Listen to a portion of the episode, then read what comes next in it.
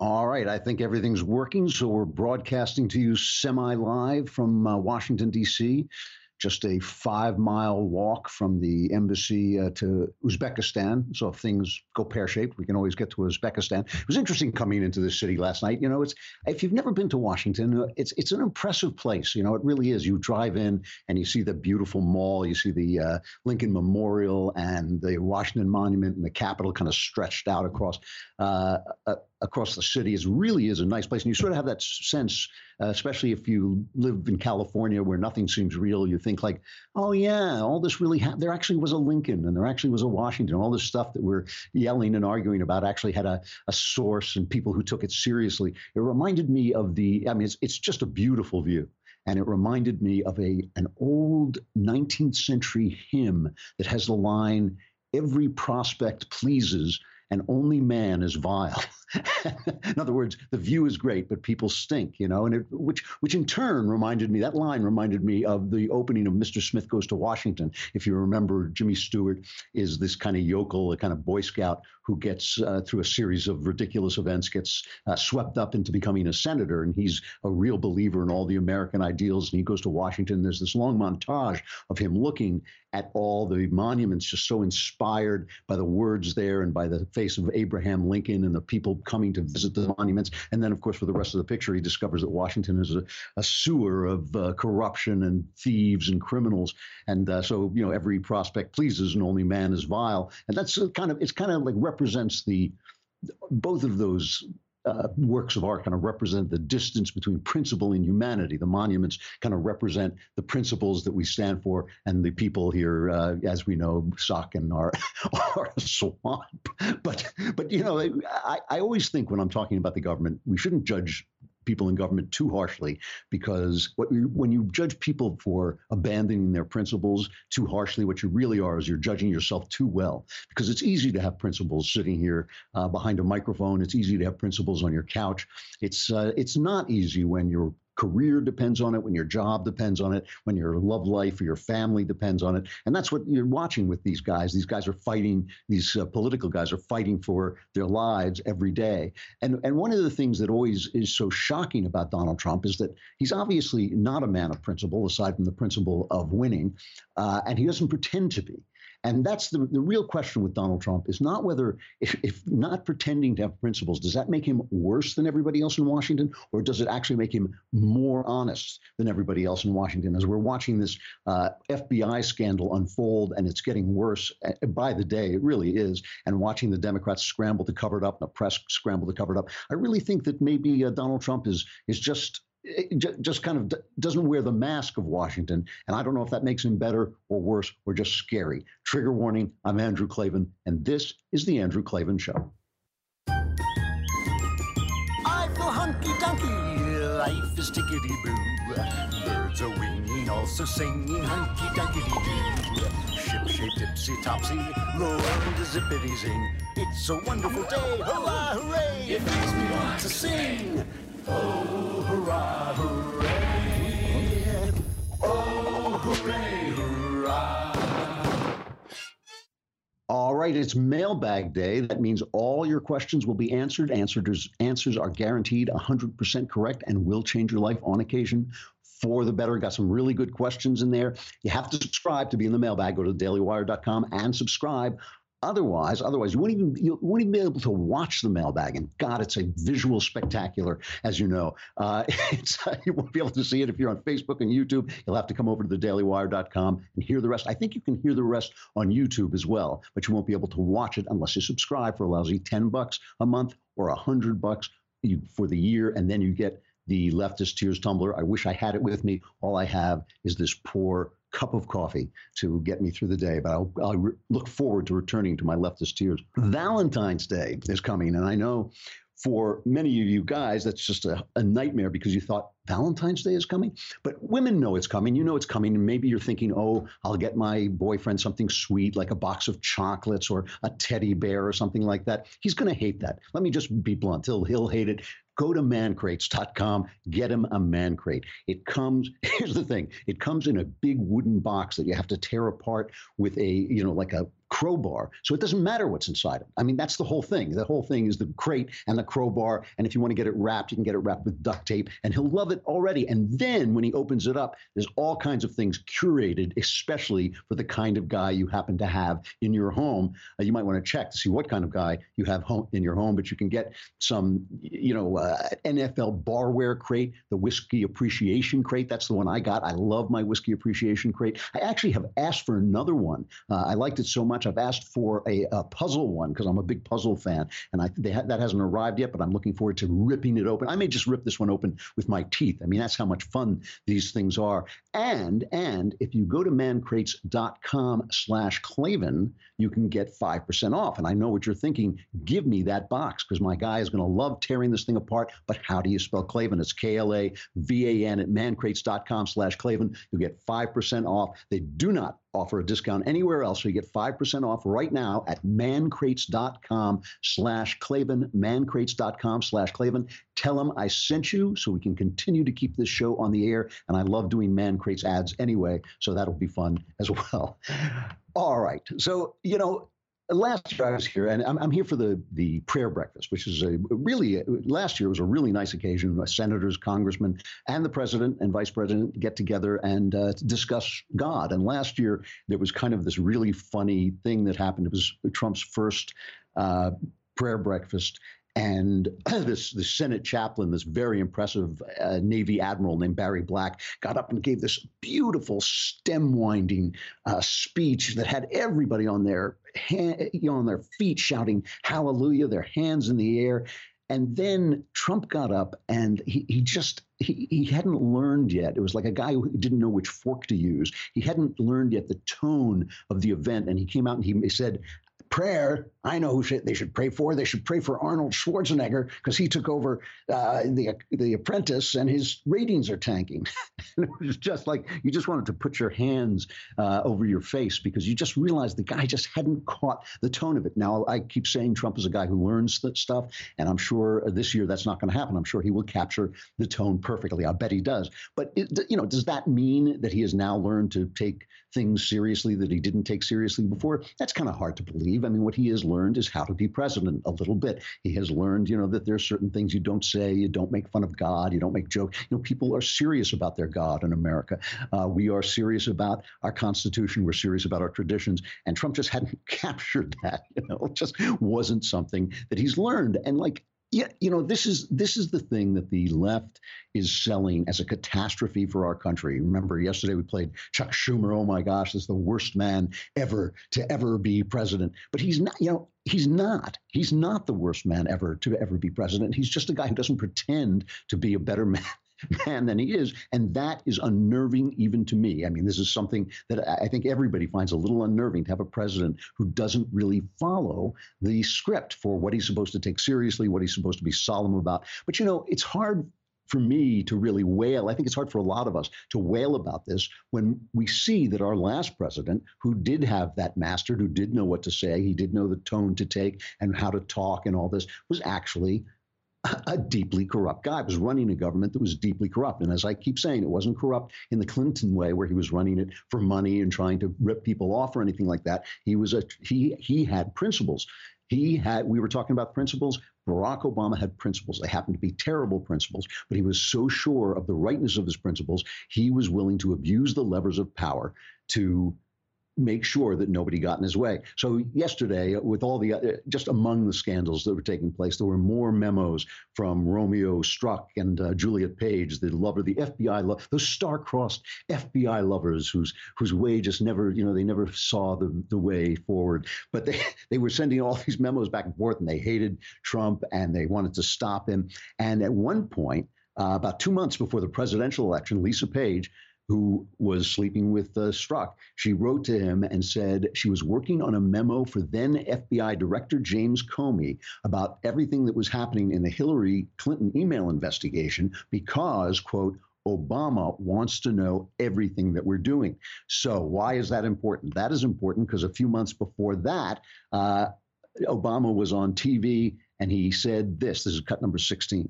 Can you guarantee to the American people, can you direct the Justice Department to say Hillary Clinton will be treated as the evidence goes, she will not be in any way protected. I can guarantee that. And, and I can guarantee that not because I give uh, Attorney General Lynch a directive. That is institutionally how we have always operated. I do not talk to the Attorney General about pending investigations. I do not talk to FBI directors about uh, pending investigations. The, uh, we have a strict line uh, and always have maintained it, previous so, presidents. Ju- just to button this up. I you, guarantee it. You, I guarantee that there is no political influence in any investigation conducted by the Justice Department or the FBI, not just in this case, but in any case. And she will be full stop. Period. And she will be treated no differently. Guaranteed. Full stop. Nobody gets treated differently when it comes to the Justice Department. He lied. he lied. He sat there. He lied like a dog. And the thing is, the thing is, while he was lying like a dog, he sounded very presidential. He sounded a lot more presidential than Trump has ever learned to sound, and that really does make a difference. You know, I don't know what Obama. I can't look into Obama's soul. I can't know what uh, he believed in, but he professed Christianity, and yet I almost never heard him say anything positive about Christianity. Whereas Donald Trump has said things that to any Christian just sound ridiculous. Like at one point during the campaign, he said he didn't need God's forgiveness. He just tried to lead, live so that he didn't need forgiveness. Uh, and of course, we all know that that's just not Christian doctrine. So it's it's weird. It is weird to have a president who's standing up for religious rights, who's defending religious rights, and who's speaking now, learning to speak these words, but who obviously doesn't believe in things. But it's no weirder than it was before with Barack Obama. And so, what you're really seeing, what you're really seeing is a battle for your mind, for your imagination. You're seeing one side, the left, trying to implant in your mind that this is a break with what has happened before, because it sounds like a break sometimes the way Trump talks. It's a break and it's a catastrophe, and it's they want you to be thinking in catastrophic terms. They want you to be thinking in terms of crisis. They want you to be thinking that everything that happens is a break from the past. So, I mean, for instance, yesterday there was this story. Uh, you know, and I feel two ways about the story. There's a story that Trump was asking the military to prepare a big military parade in Washington. And, you know, it goes right up my spine. As an American, I do not want a big. I love the military. I'm so appreciative of what they do. I talk about it all the time. I'm glad they pay tribute to them at the Super Bowl. I'm glad they pay tribute to them on TV. I'm glad there are commercials about them. I don't want to see like big trucks driving tanks driving down Pennsylvania Avenue. Although it would be funny if somebody like a mascot dressed up in the big red button that uh, Trump was going to press to blow up uh, North Korea. That would be kind of funny if there maybe a couple of girls, you know, dressed in tights and a big and as a with a big red button on their head. That might be really interesting. But no, you know, I, I, I actually don't think that's a good idea. I don't even know. I think maybe Trump is trolling people because he must have known the way they were going to react. I was in a bar here last night and I got stuck watching CNN, which really is an experience. They are amazing. So here is CNN talking about this idea of having a military parade. And just listen to the way they're trying to instill panic in your mind we're, we're getting more North Korean every day in this country. I mean, you know, yesterday the president says people who don't cheer are un American and, and treasonous. And today we're going to start having big parades with tanks and missiles. Um, and, you know, um, I, people have to decide wh- whether they want to have that kind of country. I mean, we have a country where we celebrate our troops, as, as Barbara said uh, when they come home from battle um, in lower Manhattan and we throw ticker tape. But the idea in peacetime, simply to have uh, tanks roll through the streets of Washington, that's to use a phrase that the president likes to use. In my experience, that's un American. So it's un-American. It's North Korean. We're turning into North Korean. Like I said, I don't like the idea that much either. But the the idea that this is authoritarian, you know, where where is the beef on this authoritarian thing? Where's the panic coming from for a guy who's cutting the government, who's actually dialed back executive power, even his own power? He's dialed it back. So you heard the crack he made about Trump talking about treason. Uh, if you didn't see this clip, it's, it's, I always like uh, Trump's antic humor. You know, he has this antic New York sense of humor that I can kind of identify with. So he was talking about, he was playing up the fact that the Democrats made fools of themselves during the State of the Union address and that they sat on their hands for the flag and for God and for better wages and better jobs and all this stuff. So he was making fun of that. And somebody called out and said it was treason. And he picked up on that. Here's that quote. That's, here's that cut. They would rather see Trump do badly okay, then our country do well. That's what it means. It's very selfish. And it got to a point where I really didn't even want to look too much during the speech over to that side because honestly, it was bad energy. No, it was bad energy. You're up there, you've got half the room going totally crazy, wild. They loved everything, they want to do something great for our country. And you have the other side, even on positive news, really positive news like that, they were like death and un American. Un American. Somebody said treasonous. I mean, yeah, I guess why not? You know. Can we call that treason? Why not? I love it. Later, the White House did say they were joking, but not that was not enough to stop the panic. Uh, you know, if you are planning to learn something new this year or any year or any time, you want might want to check out Skillshare.com. I have been using it. You know, the thing about Skillshare, what it is, it is a an online learning platform with over 18,000 classes in all kinds of things: design, business, technology. You know. Uh, anything anything you re- might want to pick up as an extra part of your career or a new career or just a hobby or something like that there's probably something in there for you and it's experts in the field who come in and they teach a series of classes. And i've used them i've used them on writing i've used them on marketing i've used them on podcasting just to test them out sometimes. And they're, they're the good thing about them is a they're they're entertaining the people know what they're doing they know how to speak and they teach well and they're really useful. You really do pick up stuff that you might want to learn new skills. And and it's coming at you really cheap. Uh, you know, they have. Um, what did I use it for? I, oh, I, I, said this before when I did Another Kingdom. I used it for podcasting because I thought, where are all those people who put this wonderful podcast on the air? Suddenly I was on on my own. So Skillshare was really helpful with all these things. And, and I tested out the writing one just to see what it was like. And it really was stuff I would wish I had known when I was starting out. If you want to join the millions of students already learning on Skillshare today with a special offer, which is just for my listeners, you can get two months of Skillshare for just 99 cents. That, that is really a good deal. Before they were giving away a short period for free, but 99 cents is virtually for free, and you get two months. Uh, it's it's for people who listen to the show. It's unlimited access to all, all of the classes, over 18,000 classes. And to sign up, you go to Skillshare.com slash Andrew. And you know how to spell that, right? Skillshare.com slash Andrew. Go to Skillshare.com slash Andrew and you can start your two months now. And it really is, it really is entertaining. It's just worth testing it out. I mean, you can go on uh, the site for free and test it out and then sign up for 99 cents and really uh, get all the benefits. All right. So, so he calls, he says that thing treason and he slipped into it while they were calling out him. It's, it's a terrible thing to say. But of course, the press goes insane. The New York Times, I, it must have filled up their pages uh, yesterday and today. Oh my gosh, the president is calling us treason just for disagreeing. Now it's treason just for disagreeing. Jeff Flake, who I swear, I swear, Senator Jeff Flake is auditioning for a CNN job. I, I, swear he is. Why he is standing up in the Senate, like making these speeches against the president, against his own party. He's got to be one, one, he wants to be one of those. He's a Republican and he's hating Republicans too. So he got up and said this about uh, Trump's remarks. I have seen the president's most ardent defenders use the now weary argument that the president's comments were meant as a joke, just sarcasm, only tongue in cheek. But treason is not a punchline, Mr. President. Oh, I don't know. It depends on the joke, right? Like, what has branches and calls you dad? A treason. Never mind.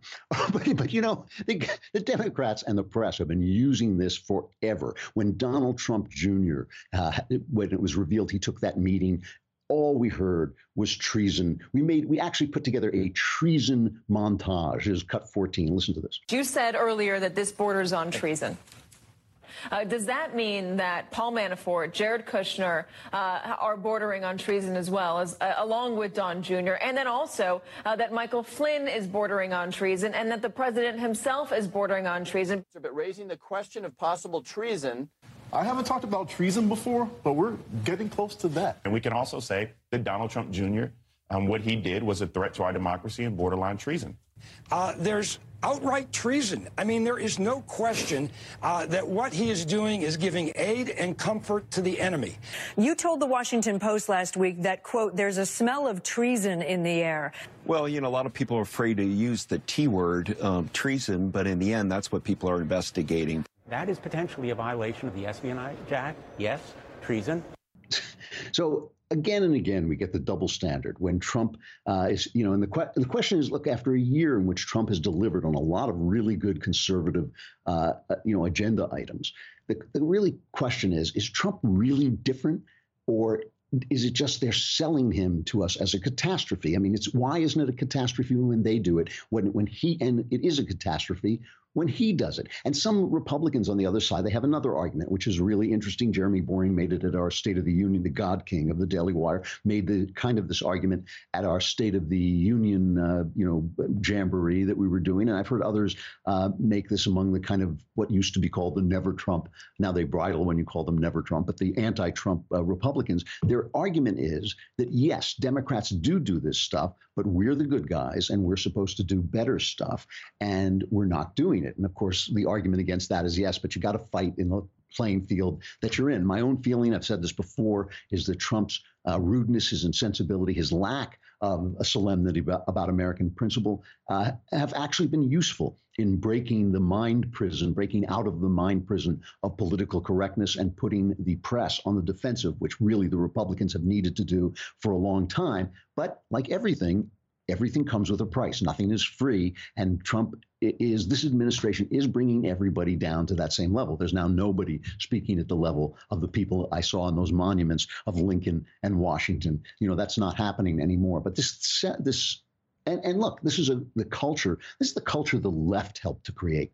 You know, the, the culture that made Trump and that Trump helped make is a culture that the left was almost entirely in control of. And so it's it's almost as if they set off a nuclear a bomb and then this Godzilla of a president came and started tearing apart their city. And, you know, they really did create the thing that they hate so much. And they're still doing it. They're still fighting for your imagination. They do this every day and they do it better than we do it. You know, this was on uh, MRC, uh, this site, this site I love, the Media Research Council, and they, uh, um, or is it center? I always get the, get it wrong. But there's this, a show on television that was just showing some of the shows that are on television. And one that just caught my eye is a show that is called the Mick.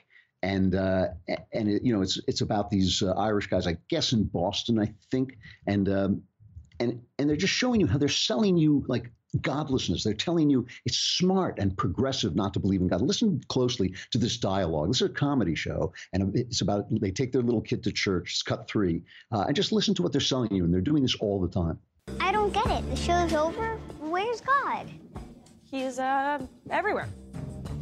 Why can't we see him? I just wanted to say hi. Well, you can. You know, he's in that candle right there. So God lives inside the candle? Well, he's not literally inside of it. I mean, the candle represents God's presence in the church. So they built this whole house for a candle to live in. Well, no, I mean, when you say it like that, it sounds ridiculous, but. Has anybody even seen God? Okay, Ben, you're seeing God. All right, he's in the candle. I don't think I believe in God. Psycho. Yeah. Doesn't feel right. No. It sounds smart and progressive when we say it, but we're adults. He's a kid. He's not ready for that yet. That age, you gotta be terrified of something to keep you from becoming a jackass. We gotta nip this in the bud. You know, people who make jokes about Arnold Schwarzenegger prayer breakfast are created by uh, culture like that. And you know, they, the reason they want your imagination is because your imagination is where your life begins. Your you know, the things that you become begin in your imagination. The things that you imagine that are happening are the way you behave. You remember yesterday we played that hilarious cut, and it really was hilarious of Hillary Clinton saying that climate change was going to affect women more than men. she had this picture of women like you know in this desert wilderness gathering grass for people to eat, and you know all doing all these chores of of like finding the, you know, extracting the food out of the ground. I don't remember what she was saying, but it was just hilarious. It was like this Mad Max world that the left imagines is coming if it's coming if we don't do everything they say and uh, essentially turn over our energy supplies and all that power over to the left. The New York Times, see, just just to show you how that imagination affects people. The New York Times, which is a former newspaper, you may have heard of it. They they wrote a an article the other day saying that people are not having children that the birth rate has gone down because of fears of global warming. And they had these quotes in it. Uh, I know that humans are hardwired to procreate, said one woman, but my instinct now is to shield my children from the horrors of the future by not bringing them into the world. some maternal protectiveness for. I'm going to shield my children by not having any children. Here's another one. I've seen how Syrian refugees who are running from a devastating war are being treated. Imagine how my children will be treated if they have to flee their country due to extreme weather, drought, lack of resources, flooding. This imagination, this is the imagination of the left, and it has an effect, and they're selling it to you every day. They're selling it to you with every little panicky uh, report from CNN, with every uh, television show that tells you there's no God. It's hip and cool to be to not believe. Everything they sell you is selling you this disaster scenario that you have no control over, and there's nobody there to help. Don't don't even don't even have kids. Don't even you know just get rid of the human race altogether. It matters what's in your imagination, and they know it. I wish we did too. Speaking of the imagination. You may imagine uh, how terrified you're going to be when you wake up one day and find out it's Valentine's Day. And there's your girlfriend or your wife sitting there with that expectant little smile, you know, her lips trembling, a little tear on the side, you know, just waiting for you to deliver it. And you think like, Valentine's Day? I, I didn't know it was Valentine's Day. That's why you should go on 1 800 flowers.com. 1 800 flowers always has your back in these situations. And right now you can get 18 enchanted roses for only $29.99 now you're hoping of course that an enchanted rose is a rose that helps you put a spell on your girlfriend so she'll actually like you as much as she sh- says she does. But no enchanted roses are these beautiful uh, pink and red roses. You can get them for only $29.99 at 1-800 flowers. And if you get them now i mean what you want to do is you want to get them early and then 1-800 flowers they will deliver them. But they're picked at their peak and shipped overnight on the date you want to ensure freshness and her delight. 18 enchanted roses for only $29.99. It's a steal, but your time is running out. It's already the 7th. Uh, I know on February 14th is Ash Wednesday, so you're going to be in church all day. So you want to do this now. And to order 18 enchanted roses for only $29.99, go to 1-800-Flowers.com, click the radio icon, and enter code Klavan. And you're thinking, how do I spell icon? Who cares? You just have to click it. But then you have to enter K-L-A-V a-N. Valentine's Day is almost here, so order today at 1-800-Flowers.com, code Klavan. The mailbag is coming up. It is here, in fact. But but if you're on YouTube or Facebook, we got to say goodbye. Come on over to thedailywire.com. You can listen to the rest of the show. I think you can listen to the rest of it on YouTube as well. But if you subscribe, if you subscribe, not only can you watch the whole show at thedailywire.com, but you can also be in the mailbag all your problems will be solved, answers guaranteed 100% correct, and will change your life on occasion for the better.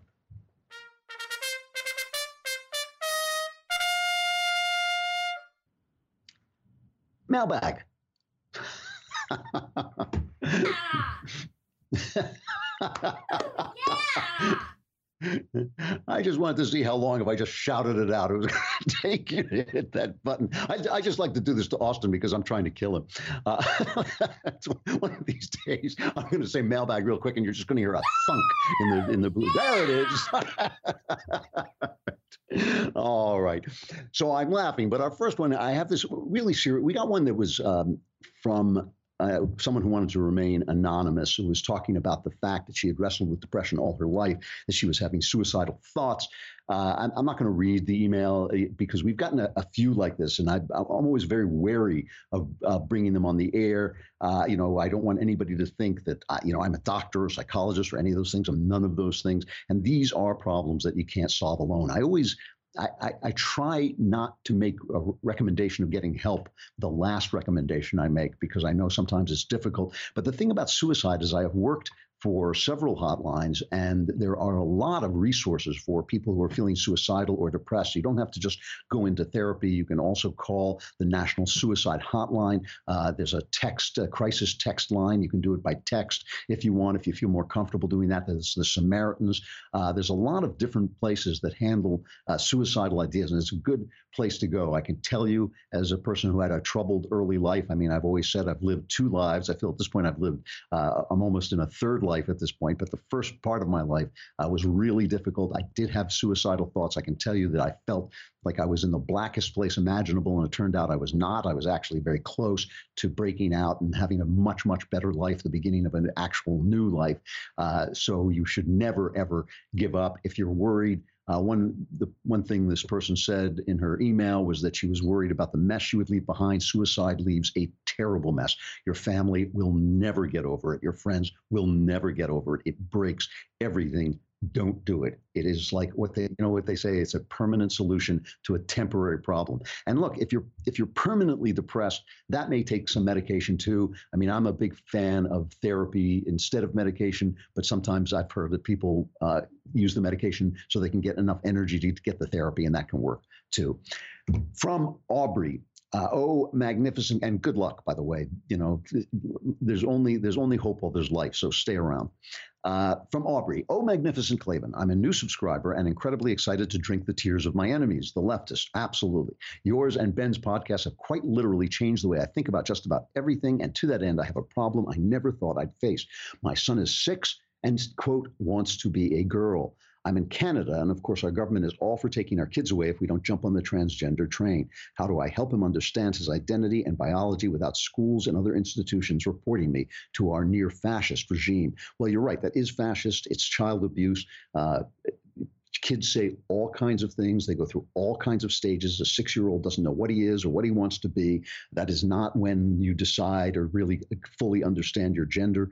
Uh, you know, you might say, you might hear something and repeat it. You might just realize you're getting a rise out of your parents and repeat it. And look, I don't know what your kid, you know, maybe your kid is going to have uh, gender dysphoria. Maybe he's going to be gay. I don't know any of those things, but I'm just telling you, at six years old, it, it, there's a very high possibility that this is going to pass. And you do not want some fascist government moron uh, imprinting this idea on his head while it just happens to be flying through. That is child abuse. It is wrong. It is wicked, and it shouldn't be done. And what you can do instead is, first of all, uh, it, you want it. Uh, Aubrey, uh, I, I, am assuming Aubrey is a man's name. Um, yeah, uh, and uh, you know what you want to do is you want to spend some time with your kid. You know, kids kids don't learn by lecturing, especially at that age. They don't learn by you telling them that he's a boy. Don't say I want to be a girl. Don't say don't do that. Just involve him in the manliness of your life. Involve him in sports. Play catch with him. Take him out in the rough house with him. Uh, be around. Be a dad.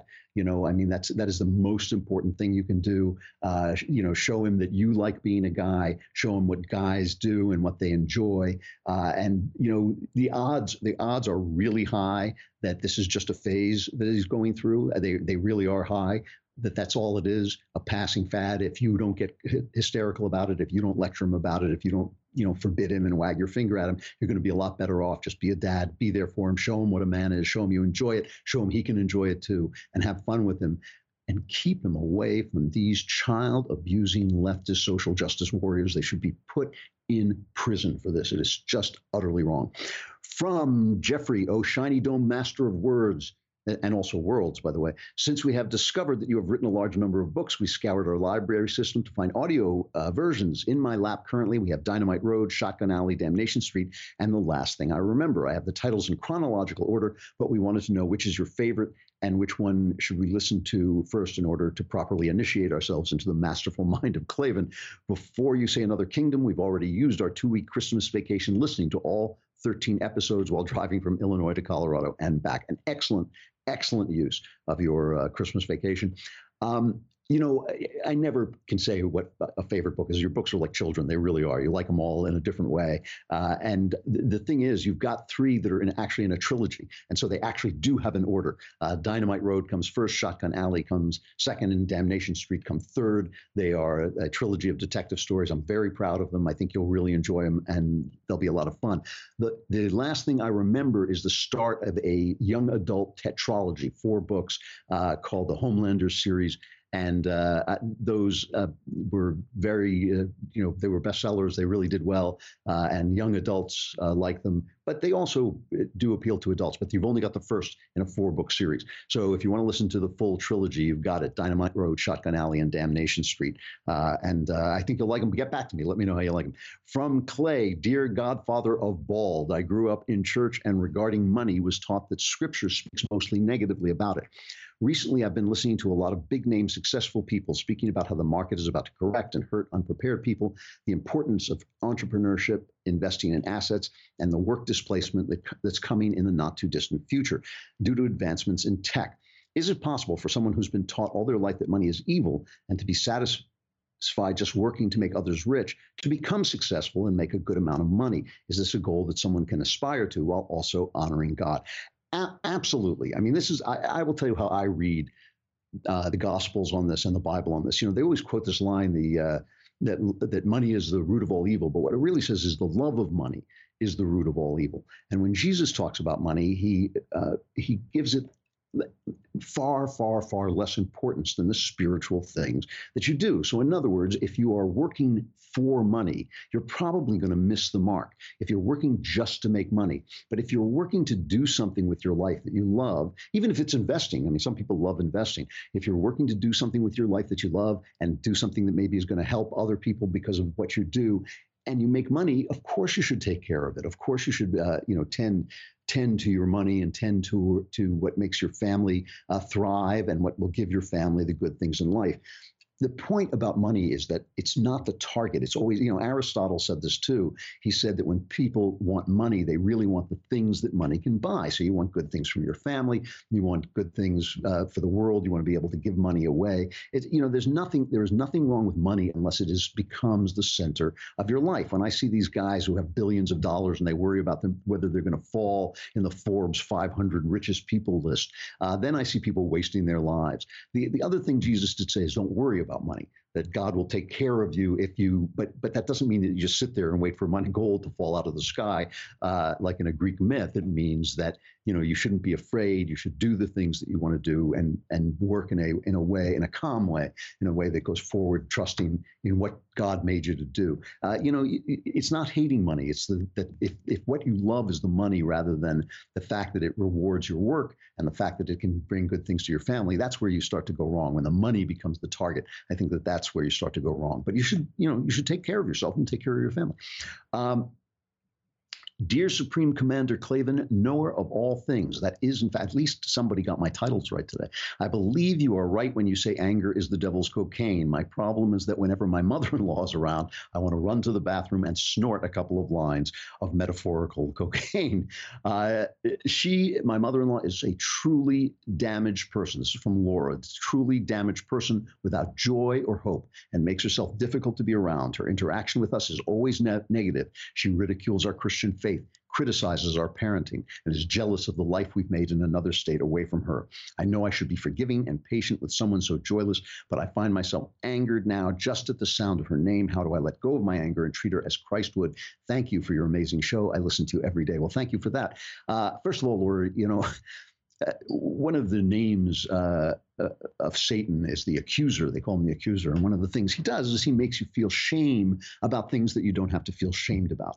Annoying people are annoying and you're going to be annoyed by them. That is just the natural fact of things. If you sit down to have a, uh, a picnic and a bunch of bees, a swarm of bees come by, you're going to be put out. You're going to be annoyed. If your mother in law is coming over and criticizing you and attacking you and uh, hating on you and making you feel bad, you're going to be annoyed. You can't help being annoyed. So get rid of the part of the of the chain here where you bother yourself for being annoyed. You really only have to take care of two things. One is that you have to treat her kindly. You have to treat her with respect. Look, as you say, this is a person who is really damaged, who has really damaged her own life, it sounds like, by her philosophy. She's cut herself off from God. She's cut herself off from faith.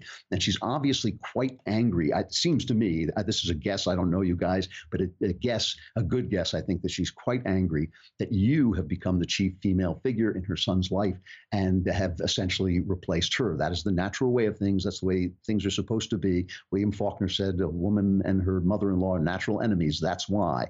So, you know, you want to treat her with kindness and patience and respect, even though she's being critical and ticks you off. And the way you do that is try and, you know, and, and listen, and when you fail because she annoys you so much, just move on and try again. Go back to the beginning and try again. Don't sit around beating up on yourself. You, she's annoying. You got annoyed. That's okay. But just try and treat her with kindness and respect because she has really not got a very good life. And she's angry and jealous at you. She's angry you took her son away and moved away, and that you she feels that your better way of living is rejecting her, which in a sense it is.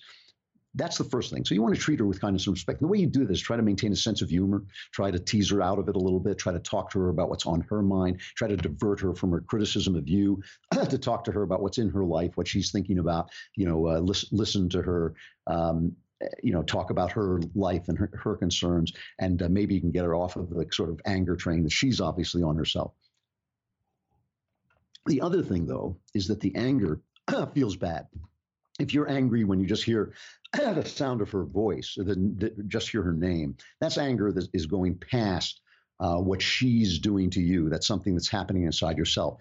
My guess, my guess on this is that people get angry like that when they feel threatened your husband probably doesn't see all the stuff you see in his mother. He probably has some more affection for her than you do. He probably is more patient with her than you are, maybe. He's used to her. He maybe doesn't see that she does this. Remember, she does this to everybody. It's not just you. You're a special target because you took her son, but you know, she she's like this with everybody. But he may not see it, so maybe you feel that she's wedge, uh, edging in, trying to get some power in your household, that she has a, a a previous claim on your husband, so maybe you're afraid that that's going to come back again. It sounds to me like you, your husband and you are pretty solid, that you've got it figured out, that you know where you're going. Don't be afraid to talk to him about this, about your fears, about what makes you uh, unhappy. Don't be afraid to talk to him, not in an accusing way, but in a, uh, a, a uh, collaborative way about things that he can do to help you out here uh, and take some of the pressure off because I'm sure a lot of it is coming down on you. Uh, make sure he understands how bad you feel about it and, and try and work through what is making you angry. Where do you feel threatened? You know, where do you feel like she's got some power over you? Because in real life, she doesn't have any power over you. She hasn't got anything. You know, you, you don't you don't need anything from her. You guys have established a good life, a better life uh, than she has had or will ever have, and you should have some pity on her but she's going to be annoying. But just try and get rid of that that anger that's inside you, that's eating you up when she's not around. You know, try to figure out why it's threatening to you, and try to collaborate with your husband on ways to deal with her. And uh, that should do it. I got to stop the mailbag. I've got a million more questions, but I can't. It is time for Tickety Boo News.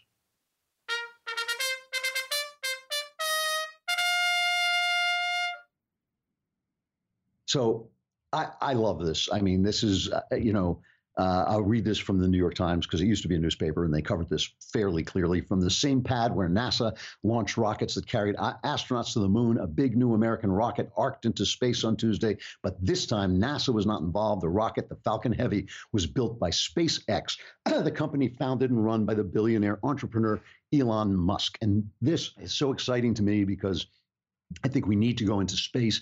And I think that private enterprise is the way to get there. There's going to be some government collaboration, but private enterprise is the way to go. One of the reasons we went to the moon and then never did anything else again is because the government sucked all the talent into NASA. they all concentrated and focused on going to the moon, and then it became a government boondoggle, and we did nothing but go up and down to this useless semi useless space station uh, for all this time. It is time to go back to the moon. It is time to get to Mars. Trump is absolutely right about this. Let's watch a little bit of this uh, rocket launch by Elon Musk.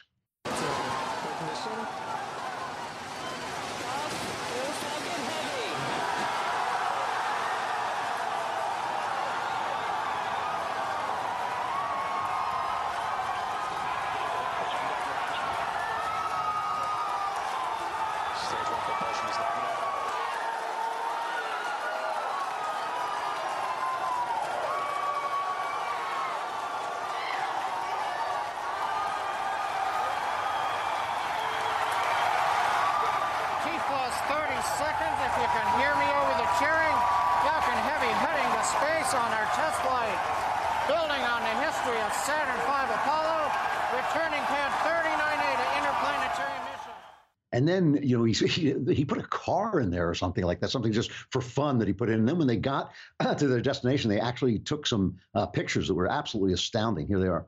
I'm a Martian. I hope for you no ill will. A Martian. Does someone need a chill pill? My name's Marvin. I'm a Martian. La la la la lee la la lee lee.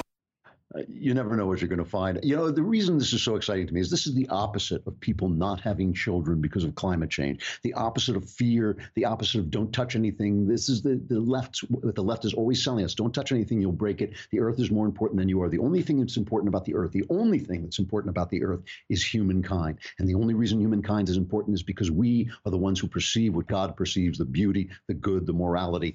Everything else is there for us to perceive. And we've always thrived by spreading out. You know, when Rome fell, first, before Rome fell, first it had laid the seeds for a Roman Europe. And when Europe destroyed itself in the two world wars, before it did that, it had colonized America and India and other parts of the world. Uh, you know, so if Hillary Clinton is going to be crawling around eating grass, the rest of us want to move on and head into the uh, solar system uh, and populate it. This is not the time, not the time to, to be afraid. This is the time to go forward. All right, I will go to the prayer breakfast. I won't be back tomorrow. I will be back on Friday to report on the entire thing, and uh, I will talk to you then. This is Andrew Klavan, and this is The Andrew Klavan Show.